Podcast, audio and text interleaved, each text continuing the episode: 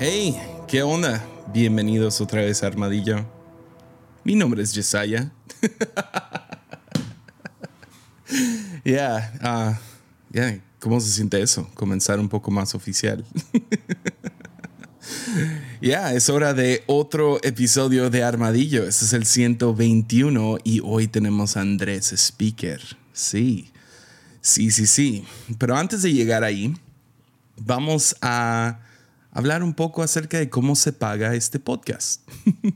Ah, ya, no, no, tenemos patrocinadores y no es porque no ha habido oportunidades, es porque quiero mantener esto limpio y quiero mantenerlo... Ah, ya, quiero, quiero involucrar a todos. Entonces, si, si tú quieres ser parte de esto, de poder ah, difundir este podcast, de de compartirlo con otros.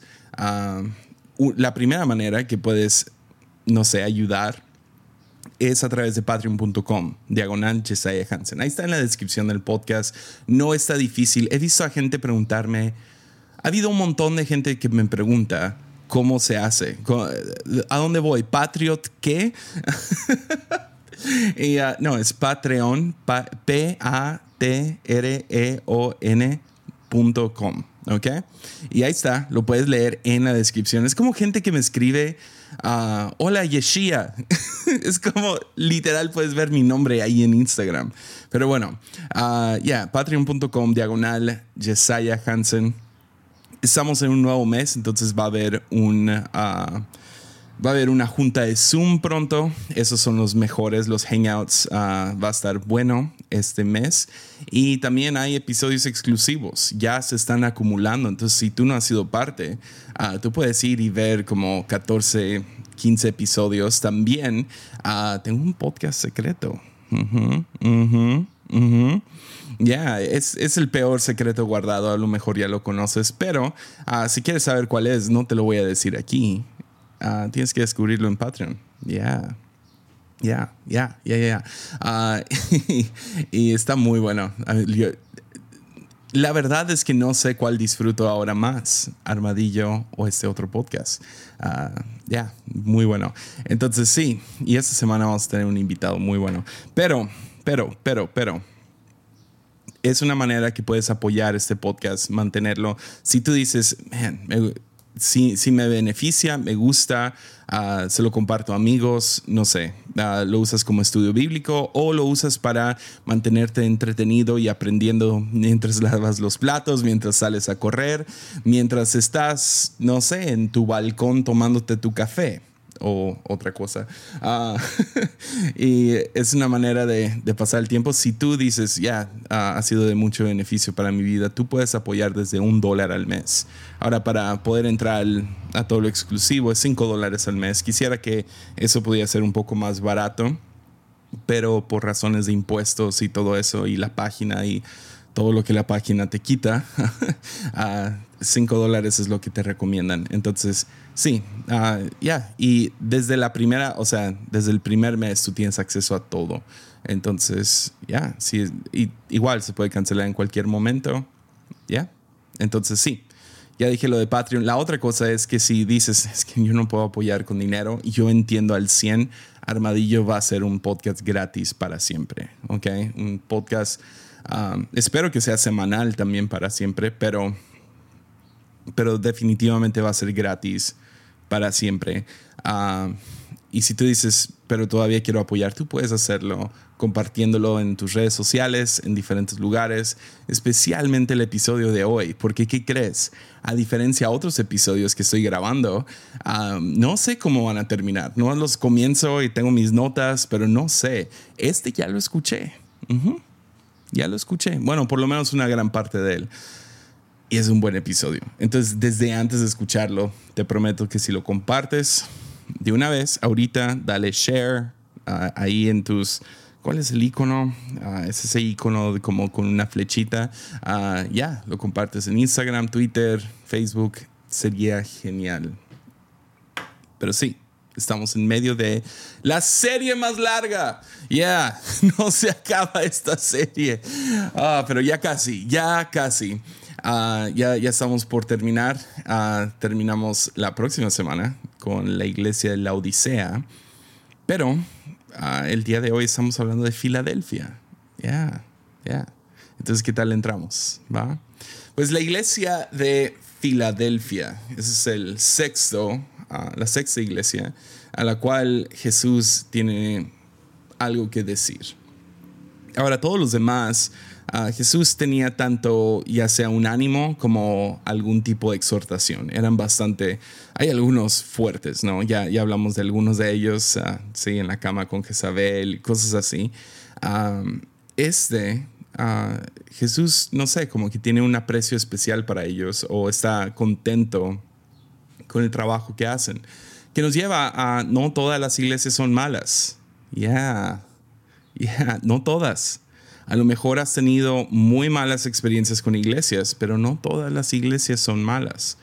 Y Filadelfia nos da ese vistazo a una iglesia que está echándole ganas, que va bien, que ah, aparentemente su corazón está en el lugar correcto como sus acciones. Entonces Jesús no tiene nada que reprender o, exhortar o ah, ya condenar, no, no, no tiene nada que decir en contra de la iglesia de Filadelfia. Y eso, eso debería de animarnos a todos, de que sí hay, hay, hay esperanza, hay esperanza, hay un remanente. Entonces a lo mejor es uno de cada siete iglesias, entonces lo hace la minoría, pero lo, de que lo hay, lo hay. Y ah, entonces hablamos de que no hay ninguna iglesia perfecta, eso es cierto, pero eso no significa que no hay ninguna iglesia buena. Yeah. Entonces, ¿Qué podemos hablar acerca de Filadelfia antes de entrar con Andrés Speaker? Pues primeramente antes de entrar a, los versículos, qué feo dije eso, antes de entrar a Apocalipsis, ¿qué, ¿qué, podemos decir acerca de Filadelfia?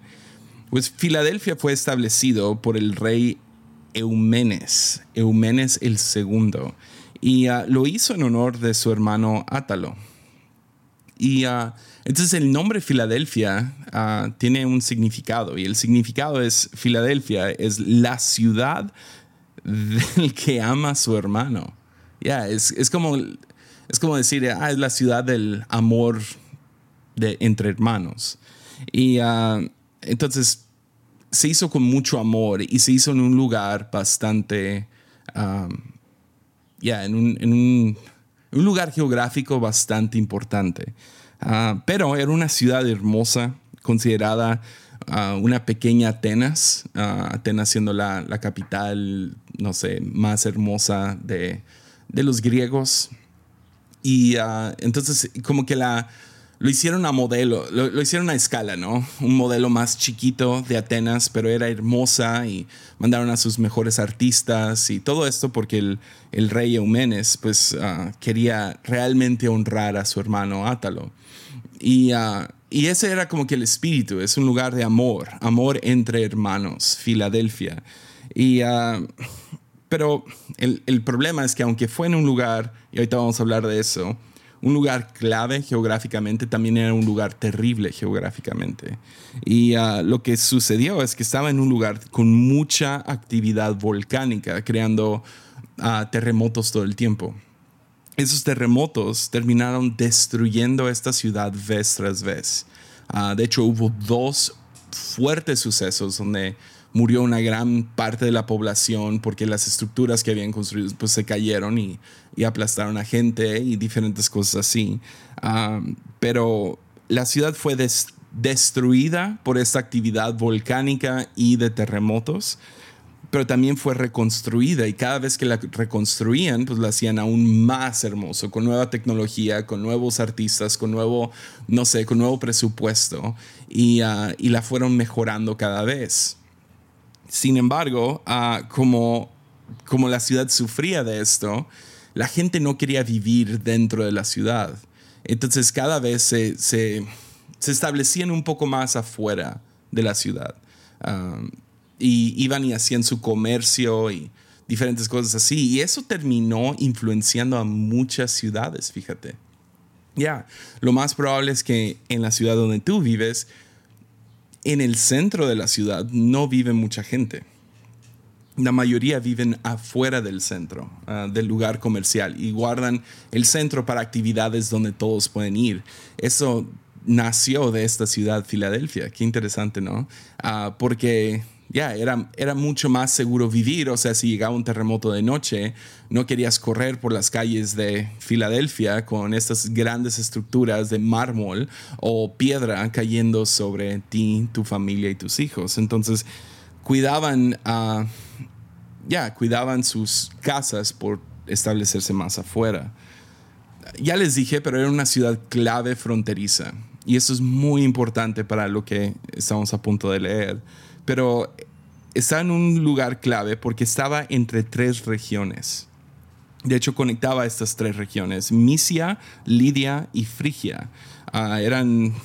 Eh, eh, antes de esta ciudad estaban un poco peleados, pero al establecer esta ciudad terminó uniendo a los tres con esta pequeña ciudad hermosa entre las tres y terminó siendo, no sé, era su deber como ciudad ser un punto de encuentro para tanto uso comercial, pero también era un punto de extracción. Entonces, si tú querías ah, hacer algún trato, pues llevabas tu, no sé, ropa o comida o ganado o lo que sea, lo llevabas ahí y lo terminabas vendiendo. Me recuerda mucho a las zonas libres que, tenemos en el mundo. ¿Sí sabías que eso existía? Zonas libres. Ah, fui a uno en Panamá. La zona libre de Panamá es impresionante la cantidad de nacionalidades que había ahí adentro. O sea, estaban vendiendo uh, estas falapas y, no, ¿cómo se dice? Falafas. Uh, falafas, creo. Tacos. Estaban vendiendo comida panameña, estaban vendiendo hamburguesas, estaban vendiendo de todo. Y podías literal, ibas caminando y veías a, gente de China, veías gente de Irán, veías gente de, de Estados Unidos, veías, pues ahí estábamos los mexas, había gente de de todo tipo de nacionalidad en este lugar, todos haciendo tratos y vendiendo libres de... Y la razón que se llama zona libre es porque es un lugar, libre de impuestos de un país. Ah, este lugar, Filadelfia, funcionaba como eso. Era un lugar donde se unían diferentes naciones, regiones, para poder hacer sus tratos de comercio. Yeah. Entonces, lo que terminó sucediendo es que el, la visión del rey Eumenes es que quería que fuera tanto una ciudad hermosa, pero también quería que fueran responsables ah, de que la cultura griega alcanzara a regiones lejanas. Entonces, otro nombre para la ciudad de Filadelfia era, eran considerados una ciudad de puertas abiertas. Tanto para recibir a extranjeros, pero también para salir a todas partes. Ya, eso va a ser bastante importante el día de hoy. Porque vean lo que Jesús les dice a Filadelfia. Uh, Apocalipsis 3, 7 dice, escribe esta carta al ángel de la iglesia de Filadelfia. Y sabes que no he hablado suficiente de esto y alguien me hizo la pregunta y creo que vale la pena nomás pausar por un segundo.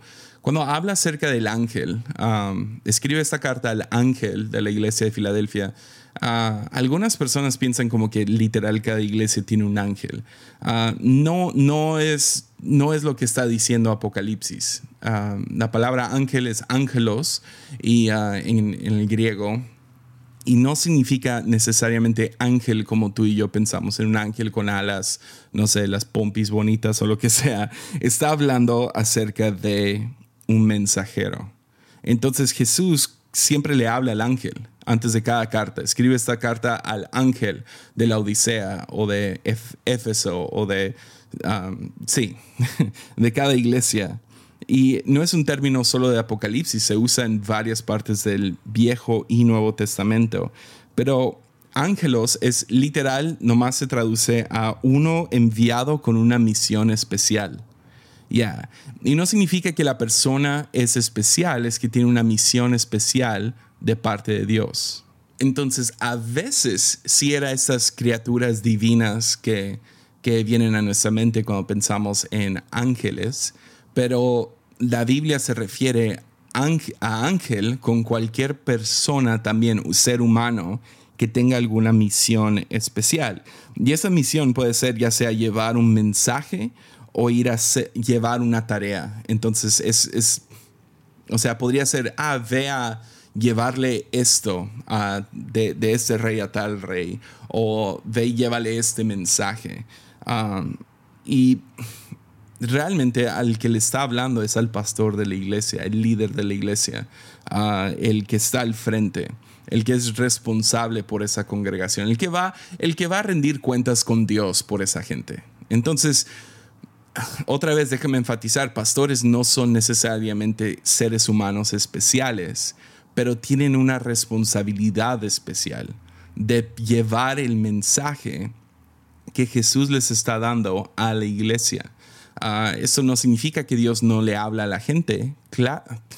claro que le habla a la gente y de hecho de eso vamos a hablar hoy. Pero nomás pone una responsabilidad extra sobre el pastor. Entonces, ¿a dónde voy con esto? Creo que es necesario uh, reenfatizar lo importante que es orar por tu pastor.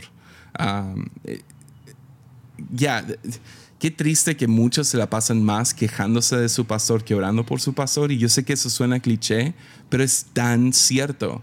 Es como, uh, es tan necesario estar orando por nuestros pastores. Principalmente uno, que no se les suba esta misión especial a su cabeza y que se, se empiecen a creer especiales. No es el chiste. No, no, no, no, no. Sí es una misión especial, pero viene con una responsabilidad extra por el cual van a terminar rindiendo cuentas. O sea, piensa en eso. Tú quieres esa, si tú quieres esa responsabilidad o sientes que Dios te está llamando a llevar esa responsabilidad, pues qué bien. Pero eso no significa que tú eres un ser humano especial. Ah, también vas a tener tus errores y cosas así. También cualquier persona bajo un pastor puede ver los errores de su pastor. Por eso es necesario orar por ellos. Ah, te animaría a estar orando que se mantenga alerta la voz de Dios. Ya, porque si va a ser un mensajero de parte de Dios ah, hacia la congregación y usar el púlpito como el timón de la iglesia para poder de ahí traer tanto, no sé, visión como... Uh, ya exhortación, como ánimo, como estudio bíblico, todas estas cosas son importantes, pero ah, que se mantenga entonado o con los, con los oídos abiertos hacia lo que Jesús le está diciendo. Porque a veces ese mensaje puede ser bastante complicado dar. O por otro lado, ya es, simplemente es complicado. Porque no a todos les gusta lo que habla el pastor. Entonces ora por sus ánimos, ora por que se mantenga alerta, ora que se mantenga humilde, ora por estas cosas. Y yo creo que si estás luchando no sé, no estás de acuerdo con tu pastor o está llevando algunas cosas a cabo que dices, no estoy de acuerdo, ora. Una de dos cosas va a pasar. Una, Dios te va a decir, hey, uh, no, es exactamente lo que quiero que haga y la razón que te molesta es porque molesta tu ego o algo así. O por el otro lado, Dios va a actuar con ese pastor. Ya, porque al final de cuentas le va a terminar rindiendo cuentas a Dios. Ya.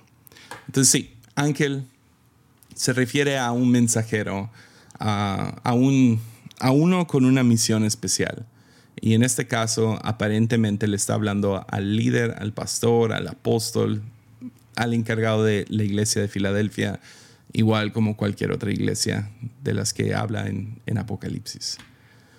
Y le dice lo siguiente, ese es el mensaje de aquel que es santo y verdadero, el que tiene la llave de David lo que Él abre, nadie puede cerrar. Y lo que Él cierra, nadie puede abrir. Yo sé todo lo que haces y te he abierto una puerta que nadie puede cerrar. Ya. Tienes poca fuerza, sin embargo, has obedecido mi palabra y no negaste mi nombre. Ya. Ahora, hay más versículos, hay unos cuatro más, pero Ah, ah, hablando de Filadelfia, estudiar esto fue, eh, es complicado. ¿Por qué? Porque creo que muchas iglesias, ah, muchos pastores predican de Filadelfia porque es la iglesia sin, sin mancha, básicamente. Es la iglesia que no hay ninguna exhortación y creo que ninguno nos gusta identificarnos con aquellos que tienen, ah, con la iglesia que tenga alguna mancha grande. Entonces, ah, ya hay mucho estudio acerca de Filadelfia y muchos ángulos que he visto, ah, que, que, estudié y estaba como que en qué me voy a enfocar. estudios de como cinco horas acerca de estos, no sé, seis, seis versículos y um, entonces, orándolo, um, literal estaba sentado con mis notas y no sabía cómo terminarlo, no sabía cómo completar esta, esta enseñanza. Um, estoy sentado y abro Instagram y, y, veo que Andrés Speaker está en vivo, está haciendo uno de esos lives en, en Instagram. Y pues me meto a escuchar qué está diciendo porque está solo y se me hizo raro eso. Y, ah, y me doy cuenta que exactamente de lo que está hablando, que fue lo que predicó el domingo pasado en su iglesia, era lo que yo tenía en mi corazón, pero él lo estaba diciendo mucho mejor que yo. Entonces, en vez de robármela, decidí, uh, ¿sabes qué? Mejor que él venga y nos platique lo que él tiene en su corazón, porque va mano a mano con con este mensaje que Jesús tiene para Filadelfia. Entonces sí, ¿qué tal? Ya que entre aquí a mi buen amigo, el pastor Andrés Speaker.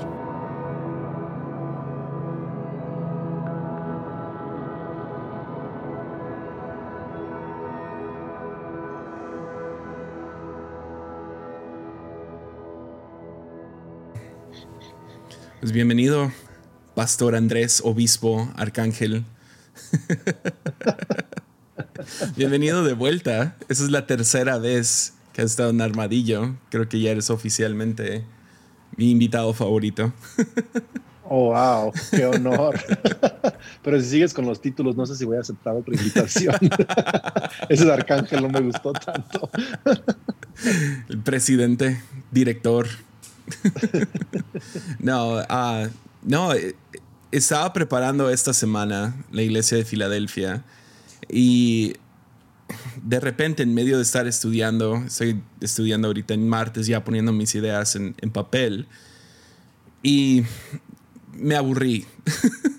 me aburrí de mi estudio y fui a Instagram y ahí te vi en vivo y y dije, ok, no es, no es domingo, entonces no es la iglesia, es él solo.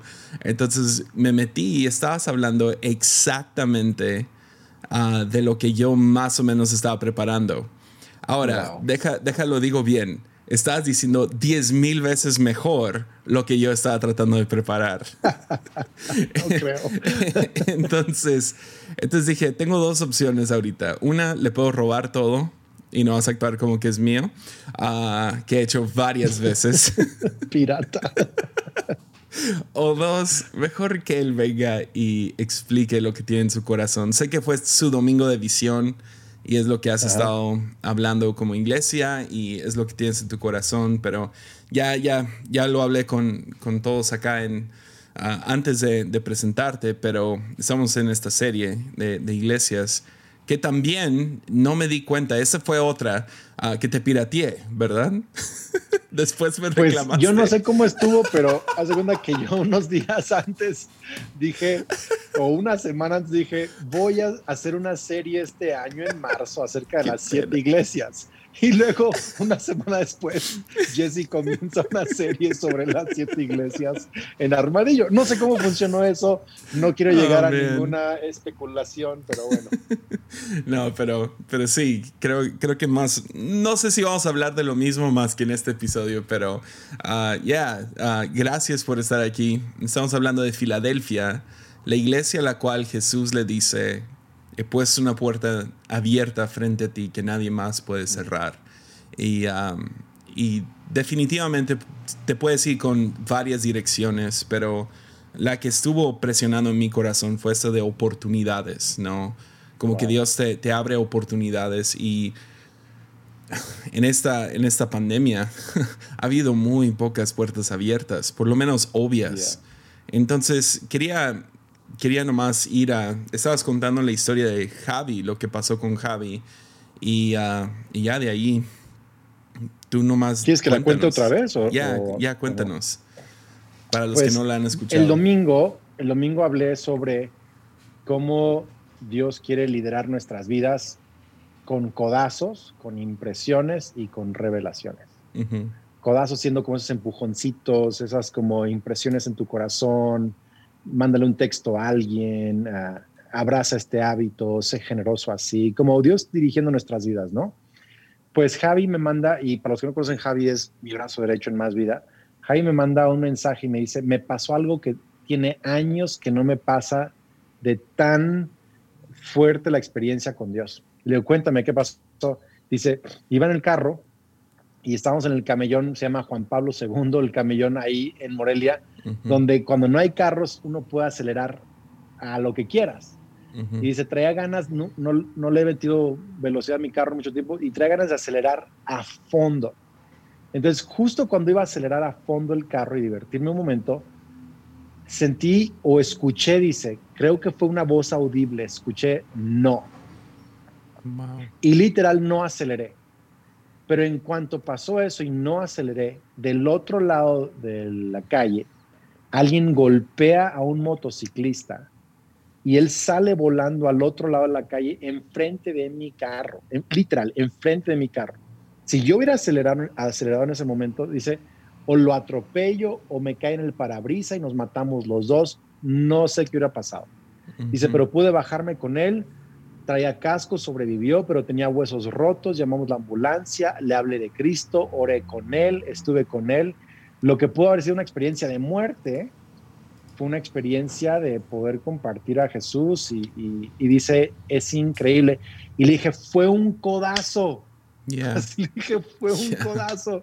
Dios te, wow, le dije, ese, ejemplo es como confirmando lo que Dios puso en mi corazón de este año, que Él va a dirigirnos en cosas así.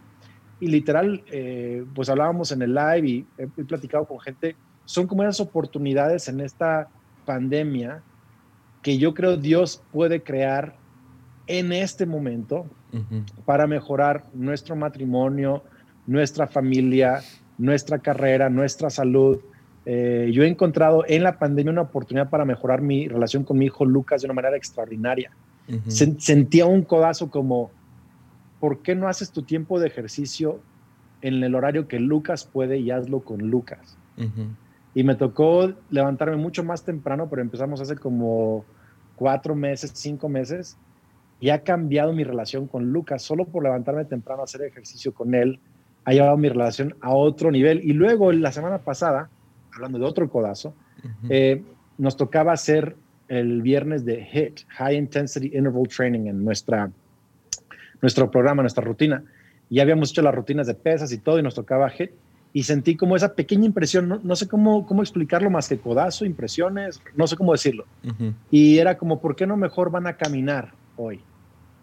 En lugar de hacer el HIT. Entonces le dije, Lucas, pues, ¿por qué no hacemos el ejercicio hoy caminando afuera? Y agarramos al, al perrito que se llama Tiny y nos fuimos a caminar literal como 40 minutos. Y al estar caminando, se prestó la oportunidad para enseñarle a Lucas a orar conforme a la oración del Padre Nuestro. Oh, wow. Y le fui explicando línea por línea cómo orar el Padre Nuestro. Y él estaba tan metido, le encantó, oró conmigo, me dio muchas gracias, me abrazó. Es como que esos momentos que tú sabes influyen mucho en la vida de tus hijos. Y ese es el codazo que abre una oportunidad que no esperabas, ¿no? Ya. Ya, y hablas de, de, esas tres, ¿no? Que es impresiones, codazos y revelaciones. Revelaciones. Ah, ¿hay, ¿Hay una diferencia o estás usando sinónimos para la misma cosa? Sí hay una diferencia, aunque no he querido ahondar porque mm, sí hay una diferencia. Codazos es como esos pequeños empujoncitos. Es como, hey, por ahí no, o como Javi, no aceleres, o hey, ve a caminar, o es como esas pequeñas cosas, eh, flores para tu esposa, es como, es como en el momento, es como algo espontáneo. Y yo me he fijado que esos codazos sí son ventanas de oportunidades que si no las tomas las pierdes. Literal, me ha pasado en reuniones, Jesse. Estoy en una reunión predicando o en el tiempo de adoración o lo que sea, y es un pequeño codazo como, hey, ¿por qué no oras por esto? ¿O por qué no mencionas esto? Y literal, a veces he perdido la oportunidad, pero cuando la tomo, Dios hace algo extraordinario. Es como una puerta abierta que sucedió a través de un pequeño codazo. Gente sana o gente impactada, porque si la impresión es otra cosa. Para mí una impresión es algo insistente. Mm. Es como que recibes una idea o un pensamiento una y otra vez que te está empujando a algo. Como que te acosa. Casi, ajá, pero en el buen sentido de la palabra. Este, entonces, el enemigo te condena, te oprime, te abruma, te, te, tienta, pero Dios te está tratando de liderar como, ah, o sea, da estos pasos, da estos pasos. Por ejemplo, en mi caso, yo tenía una impresión durante varios años, yo siempre he sido una persona, criatura de la noche. Entonces, a mí me gusta dormir bien tarde, levantar tarde, pero siempre he sido responsable con todo en mi vida. O sea, eh, o sea, soy una persona de noche, trabajaba de noche, pero yo sentía una impresión de, años como levántate temprano, quiero que cambies de ser una persona de la noche a la mañana. Y yo no hacía caso. Y por fin, eh, en el último año, hice todo un cambio de mi estructura de horario y me ha abierto una ventana de oportunidad increíble en mi salud, en mi relación con Dios, en mi estudio, en mi vida personal. Es como que he encontrado toda una ventana de oportunidades, una puerta abierta, dices tú. He encontrado una puerta abierta en áreas de mi vida que no me imaginé por esa impresión. Eh, por ejemplo, el escribir un libro fue una impresión, una insistencia, una y otra, una y otra, una y otra. Así que por fin hice caso y ojalá fuera más rápido para decirle sí a las impresiones. Eh, pero hay, a veces hay una impresión como que recibo una impresión el lunes y el martes y el miércoles me persigue, escribe un mensaje de texto a alguien, llámale a alguien. Y cuando por fin le hago caso, eh, me doy cuenta que esa persona necesitaba escucharme o esa palabra. Entonces, Codazos es algo en el momento instantáneo, algo eh, que interrumpe tu momento. Una impresión es como Dios queriendo cambiar un hábito, queriendo modificar tu postura hacia una persona, perdonar a alguien, escribir un libro, poner una empresa, algo así. Y luego revelaciones es literal esta puerta abierta a una nueva dimensión de entendimiento de Dios y de las cosas de Dios. Es como, ¡ah! wow. Y es como que ves eso en Jesús y literal te abre la puerta a, una, a ser una persona diferente. Porque viste algo nuevo en Dios. Es como amplió tus horizontes, tu, perspectiva de la vida, de Dios. Entonces, sí, y la verdad es que si abre puertas, las tres abren puertas a cosas increíbles en tu vida. Hablando de revelaciones, ah, hace no sé, eh, eh, creo que tú eres con los pocos que puedo hablar de esto, pero hay, hay este ah, concepto en comunicación, ah, me imagino que lo has escuchado, pero dicen, um, ¿quién lo dijo? Fue Seth Godin, habla acerca de don't steal the revelation, no robes la revelación cuando estás enseñando. Ah, y su, su, su razón, uh, y para los que, no están, los que están escuchando, Seth Godin uh, no, es, no es un comunicador cristiano, predicador o algo así. Es un, hace, hace comunicación más de empresas, marketing, todo eso. Pero habló de, de, de no robes la revelación y habló acerca de la diferencia entre educación y aprender y cómo son dos cosas muy distintas. Ah, como educación, la manera que funciona hoy la educación es memorízate estas respuestas para el examen de mañana. Aprender algo es que, que te caiga la revelación. Entonces, él está hablando de como comunicador, lo que quieres hacer es darles dos y luego darles dos y que ellos hagan la suma y que salgan con cuatro. Oh, wow. Porque esa es la manera que se te queda grabado. Ahora, si Seth Godin, ah, que es brillante, sabe eso y nosotros lo escuchamos y decimos, ya, eso es verdad, es cierto, uh, cuanto más Dios desde hace mucho tiempo ya ha estado haciendo eso, donde no quiere nomás decirnos cosas o ah, quiere que nomás leas una parte de la Biblia y, ah, ok, la respuesta es esto, es mm. quiere que lo, lo sea revelado a ti. Y una de las mejores maneras es eso, es una puerta abierta donde Ah, que descubras que sí es mejor dar que recibir. Que no nomás sepas eso, sino que lo conozcas, que, que sea, sea revelado a ti. Ah, entonces, ya. Incluso ahorita que estás diciendo eso, se me ocurre, o más bien me cae el 20, revelación, de que los codazos y las impresiones, cuando las sigues, casi siempre terminan en una revelación. Ya. y hay un proverbio que dice, eh, hay que buscar en dónde queda, pero dice, es la gloria de Dios encubrir un asunto o crear, o crear un misterio. Y es la gloria del rey descubrirlo, mm. encontrarlo. Ya. y es como que Dios nos da esa oportunidad de descubrir cosas. Por ejemplo, como decías ahorita, es mejor dar que recibir. No descubres eso hasta que hay un codazo que te dice, yo lo, yo lo contaba también esto, yo estaba el otro día en un estacionamiento y obvio mi, mi peregrinaje con el tema de generosidad es, es, de varios años, pero justo el otro día estaba en un estacionamiento y sentí un codazo como, hey, dale al viejito ese que estaciona carros eh, un billete de 500 pesos. Y dije, no, pero ¿cómo 500 se le da? Son monedas, se les dan 5 o 10 pesos, o sea, y 500, pero, pero ya he tenido un rato en Dios como para aprender no alegar con Él. Entonces, este, a algunos se les dará poco, a algunos mucho, pero tomé el billete de 500 pesos y se lo di al Señor. Y el Señor me voltea a ver y me dice, muchas gracias. Me dice, lo bendigo, así me dijo, lo bendigo, que Dios le dé mucho más de lo que tiene. y, hay, y me acordé en la palabra, hay un proverbio que habla de cuando no ayudas a los pobres y te maldicen, Dios los escucha, pero cuando ayudas a los pobres y te bendicen, también Dios los oh, escucha. Y literal tuve esa, esa revelación como en ese momento de, wow, qué dulce es dar más bienaventurado es dar que recibir. Qué bendición acabo de recibir solo al dar, ¿no? Entonces, es una revelación que Dios abre la puerta a través de seguir un codazo, ¿no? Yeah. Este, ya. Yo, yo, tengo un codazo que, ah, que recibí cuando tenía como 18 años. Fue cuando apenas eh, nuestra escuela aquí en la iglesia siempre terminaba con una cruzada misionera, ¿no? y teníamos una cruzada y era ir a Puebla. Y nos salía, no sé, 6 mil, 7 mil pesos el viaje. Ahí íbamos a comer puro cereal todo el tiempo, pero eso iba a salir. Quedarnos en una casa con un solo baño, como 15 alumnos.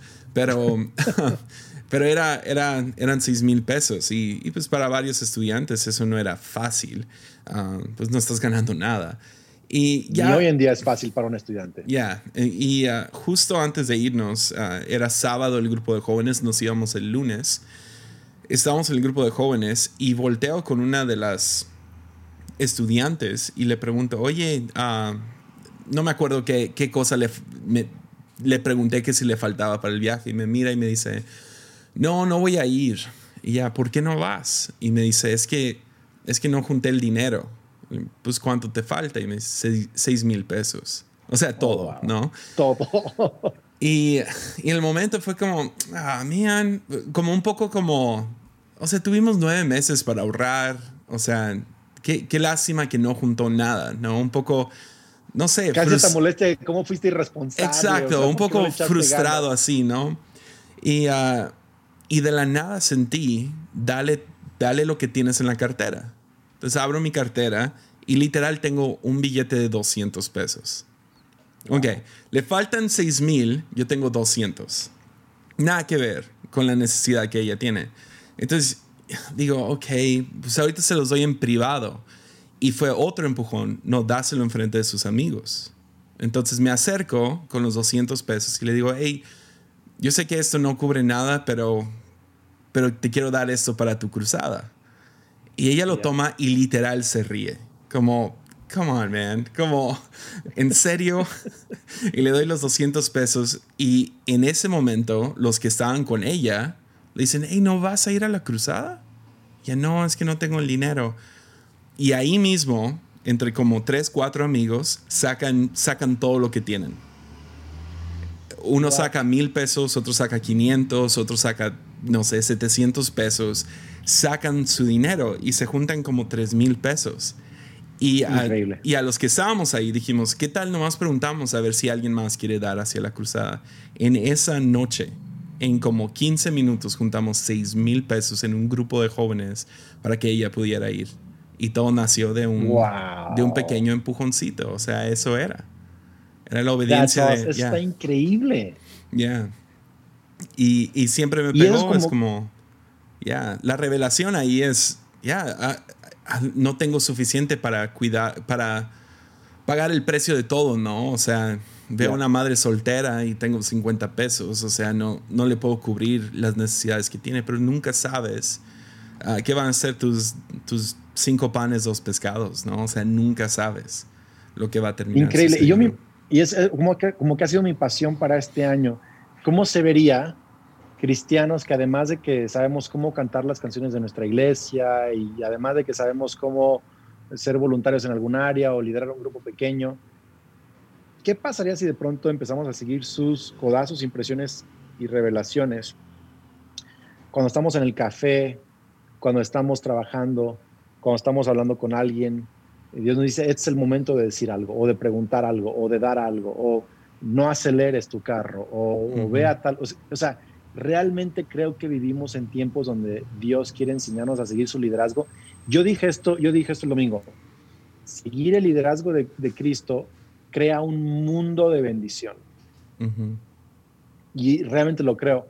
Es como esa puerta abierta de la que abres. A veces vemos todo imposible, pero yo sí creo que un codazo, una impresión, algo de parte de Dios nos puede abrir la puerta a un mundo de bendición. Ya. Y me, encanta en Apocalipsis 3 que Jesús les dice, yo sé todo lo que haces y te he abierto una puerta que nadie puede cerrar. Pero inicia con eso, yo sé lo que haces. Ah, y, y estoy convencido que literal por medio de nuestra obediencia, de un empujón, una impresión, alguna revelación que venga, cuando somos obedientes a esos, a esos momentos, se abre la puerta para que el cielo invada la tierra. Yes. Así, así de importante se me hace esto. Es cuando yo obedezco, eh, ya sea por no acelerar, ah, cuando quiero acelerar, o no sé, decirle a esta persona, hey, Dios te ama, o algo así de simple, que dices, ay, pero hasta me da pena de lo simple que es. Se abre, se abre una puerta al cielo y y se te queda el resto de tu vida. O sea, no sé cuántas veces ha habido estos momentos donde, ah, no sé, otra fue hace unos años, fui a una iglesia. Yo no soy de los que oran por enfermos y pasen todos acá al, frente al altar. Nunca he sido así. Pero me meto al carro ah, después de predicar y la pareja que está presente empiezan a, les pregunto, ¿y tienen hijos? Y ya no, y empiezan a abrirse de que no pueden tener hijos. Y en ese momento me dio tanta vergüenza porque yo no soy así. Dije, ¿puedo orar por ustedes? Y ya que, que, que, Dios les abra la puerta y que tengan un, un hijo o una hija, un bebé. Ya, sí, sí, sí, yo así con poca fe, ¿no? Porque nunca me ha pasado. y, oro, y oro por esta pareja y a los dos, tres meses me escriben por Instagram, hey, pastor, nomás queríamos que supieras que estamos embarazados. Wow. Y, o sea, nunca ha vuelto a suceder, pero... Sí, yo puedo contar, mira, yo puedo contarte historia tras historia, tras historia, tras historia. Una vez estoy en un congreso, no teníamos más que 100 eh, dólares para regresarnos a Morelia eh, y Dios me dice, dalo todo en la ofrenda. Mm. Y literal lo doy todo en la ofrenda.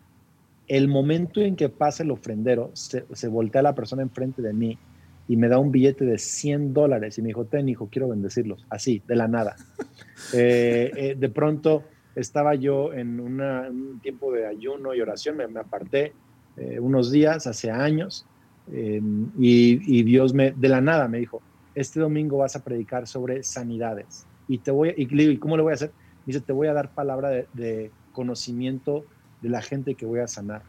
Le dije, pero nunca he hecho Dios, nunca he hecho Dios. Me dijo, bueno, vas a predicar este pasaje en Juan 11, literal, me, fue indicando. Yo pensé, estoy loco, me lo estoy imaginando, pero tuve, tuve que literal seguir ese codazo, esa impresión.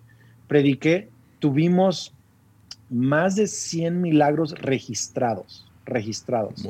Eh, piel cancerosa cayendo de la cara o desapareciendo, tumores en los pechos desapareciendo, rodillas sanadas así de la nada, cosas muy, muy gruesas, gente que que tenía un, o sea, un cáncer documentado y en la semana no tenía nada y cosas como es muy, muy fuertes ocurrieron eh, ese domingo. Y te puedo contar historia tras historia, tras historia, tras historia, de bendecir a alguien, de soltar algo, de, de dar, o sea, de perdonar a alguien, de ayudar a alguien, de salirme del momento para, porque Dios me está indicando algo. Y, el mundo de bendición que eso ha creado en mi vida, en mi familia, con mis hijos, con mi esposa, eh, desde detalles hasta que la semana pasada, eh, cómprale un ramo de flores a tu esposa. y, y, resulta ser que ella estaba en un momento, yo no sabía, pero estaba desanimada y literal con lágrimas dijo, híjole, muchas gracias, me alegraste el día, eres tan increíble. Algo tan sencillo como eso, o tan poderoso, o tan grande como el tema de sanar y que alguien pueda tener un hijo. O sea, hay tantas puertas abiertas detrás de el susurro de Dios, de un codazo, de una impresión, de una, revelación.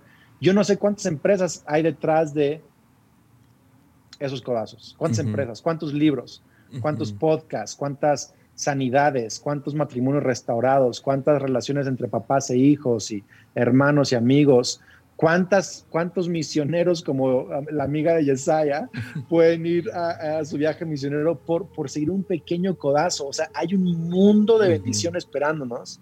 Hay puertas que Dios quiere abrirnos, como lo dice a la iglesia en, Filadelfia, si tan solo seguimos eh, ese liderazgo de Jesús. Ya. Y, y no más porque uh, sí eres el arcángel, no. uh, ¿Qué tienes en el corazón hacia la iglesia con puertas abiertas? La iglesia de, México, de, América Latina, globalmente. ¿Hay algo que digas, siento que aquí...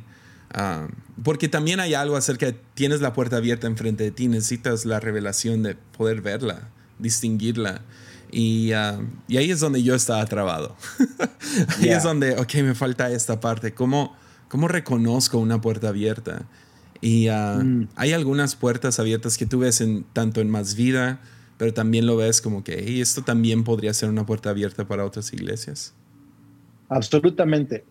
Y antes de decirte eso, quisiera nomás decirte que sí se requiere de pronto de ah, consejo o sabiduría a tu alrededor para entender que algunas puertas abiertas no las abrió Dios. Mm. Son una trampa.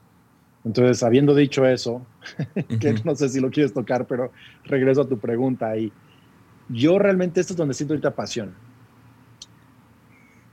La iglesia, Dios hoy me mostró un contraste entre Levítico y Mateo 28. en Levítico, varios capítulos es como eh, enfóquense en ser santos y obvio, Dios quiere que seamos santos, ¿no? Pero enfóquense en ser, ser, santos, son mi pueblo, son diferentes a los demás pueblos, no se contaminen con los demás pueblos, no, etcétera, etcétera, etcétera, etcétera. Luego Mateo 28, Jesús les dice, vayan por todas las naciones y hagan discípulos. Mm.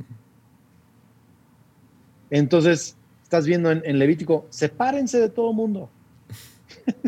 y luego en, Mateo 28, vayan a todas partes.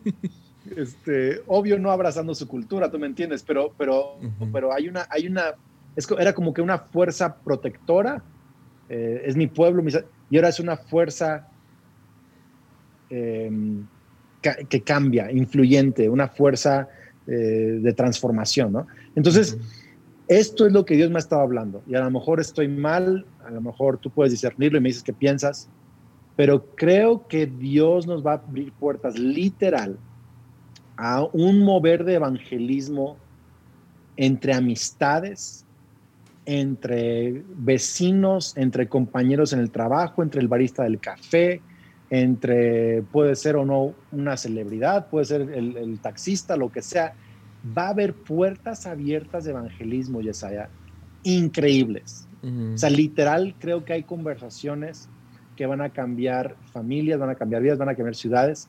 Y, esa es la gran puerta abierta que yo veo para la iglesia de México. El asunto es este, que la iglesia en México, muchas veces en Latinoamérica, y no lo digo con juicio, lo digo por autocrítica, eh, estamos tan enfocados en cómo hacer iglesia, en nosotros, de nuevo Levítico, y no hagas y hagas, mejor así, mejor no así, que se nos ha olvidado el propósito de la iglesia. Y, y, y, que yo creo que es mucho más poderoso tener un ejército de mil personas haciendo amistades, así, teniendo conversaciones, viéndose como una fuerza que cambia la ciudad, a tener eh, cinco personas en plataforma que son brillantes. Entonces, quiero seguir teniendo cinco personas en plataforma que son brillantes, o diez, o quince, o veinte, pero quiero tener miles en la ciudad que están haciendo amistades, que tienen conversaciones, que siguen codazos, impresiones y revelaciones, que abren esas puertas, porque eso es lo que va a cambiar una nación. Lamento decirlo, pero no va a cambiar la nación eh, una política o una ley o una protesta, va a cambiar la nación como lo hicieron en hechos, eh, eh, partiendo el pan en las casas, haciendo amistades, orando juntos, invitando a gente, viendo enfermos sanar en las calles, Así va a cambiar nuestro país. Y siento que ese es, el ayudamiento que viene. Es un nuevo Jesus Movement, son puertas abiertas de literal, el cuate en el coffee shop, o sea, en Jesus Movement, tú, lo, o sea, los escuchas a cada rato. Estaban echándose un churro este, de marihuana. Y un cuate le dice, oye, como que, como que, ¿qué hacemos aquí? Como que mi mamá me habló de Cristo, como que siento que hay que agarrar la onda. Y una conversación echándose un churro de marihuana resultó en gente transformada, eh, siendo pastores hoy en día. O sea, son cosas que yo siento va a suceder, nos va a agarrar de sorpresa, pero me gustaría estar al centro de eso cuando ocurra. Me gustaría que como iglesia estemos listos para tener esas conversaciones, esas invitaciones, esos codados impresiones con la gente. Así ya siento que va. Siento que la, la iglesia latina y mexicana fue un campo misionero por tanto tiempo que nos hemos vuelto egocentristas. Es como está en nuestra naturaleza. Pero creo que Dios va a transformarlo en esta generación a ser una fuerza misionera. Eh, a diferentes áreas de la ciudad, a diferentes naciones también, diferentes regiones, pero siento que así ya es la puerta abierta. Nice. Ya, uh, está esta idea, ¿no? De cuán, ¿cuál es tu plan de cinco años? ¿Cuál es tu plan como iglesia?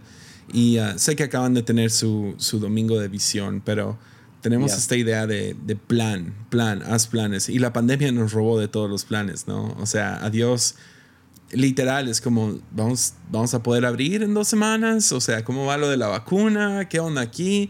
Y, uh, y hay algo ahí donde creo que como cristianos nuestro llamado no es tener un plan, es vivir disponibles. E, ese es el chiste, a, estar atentos a, qué está sucediendo y qué es lo que Dios quiere hacer tanto globalmente, localmente, pero también individualmente. O sea, cómo, cómo quiere impactar la, comunidad que tengas alrededor, sea grande, sea pequeña. y ya es tan, tan importante reconocerlo. El otro, día, estaba, estaba yo lavando mi moto en la cochera, eh, creo que era un sábado, y de pronto pasaron unos vecinos con su perro y empezaron a platicarme. Yo usualmente soy así como muy enfocado en una cosa, entonces si estoy lavando mi moto es como, eh, chao, bye, pero no mi moto, o sea, no me moleste. Eh, pero como que, de nuevo, un codazo, y, y, puse el trapo en el asiento de la moto y empecé a hacer preguntas. ¿Y cómo están? Y ¿quiénes son? ¿Y cómo se llama su perro? No, pues se llama Indy, de Indiana Jones. Y, ah, órale, qué padre. ¿Y, qué trucos hace? No, mira, déjate enseño y me enseñan los trucos que hace el perro. ¿Y cómo te llamas tú? ¿Y cómo te llamas tú? Bueno, fue media hora de conversación. Mm.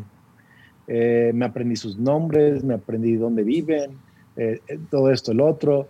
Y ahora a veces nos vemos caminando en la banqueta o diferentes lugares, me saludan con mucho cariño oye, ya que pase la pandemia hay que, juntarnos y esto y el otro. Y yo digo, wow, y, como que sentí que, que, no sé, que Dios pregunta, ¿valdrá la, ¿valdrá la ciudad 30 minutos de tu tiempo? ¿Valdrán tus vecinos 30 minutos de tu tiempo? ¿Valdrá el barista de tu café favorito 30 minutos de tu tiempo? Y como empezar a poner ese valor a lo que Dios quiere hacer para abrirnos puertas. Eh, a cambiar nuestra ciudad. Y yo, yo realmente creo, como dices, o sea, podemos tener un plan, ¿no? Lavar la moto, pero quizá Dios quiere tocar a alguien o que hagas amistad con alguien o que, no sé, que restaures eh, una relación.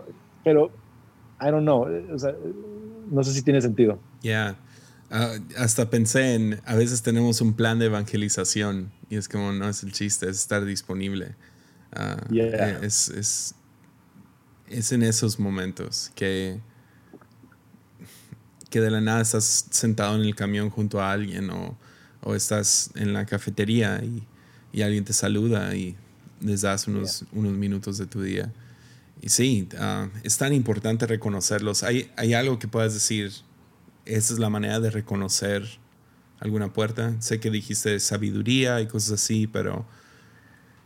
Yo les dije, yo pienso tres cosas. Una, es como un bebé aprendiendo a caminar siga, sigue tratando de hacerlo aunque te rompas la cabeza en la mesa de pronto. Mm. ¿No? El bebé que se topa con la esquina de la cabeza, pero sigue insistiendo en dejar de gatear y empezar a caminar. Y yo diría, te vas a equivocar a veces. O sea, de pronto vas a decir algo que a lo mejor no era el momento apropiado, de pronto vas a, no sé, equivocarte en algún aspecto pero yo prefiero equivocarme aprendiendo a seguir la voz de Dios que nunca aprender a seguirla.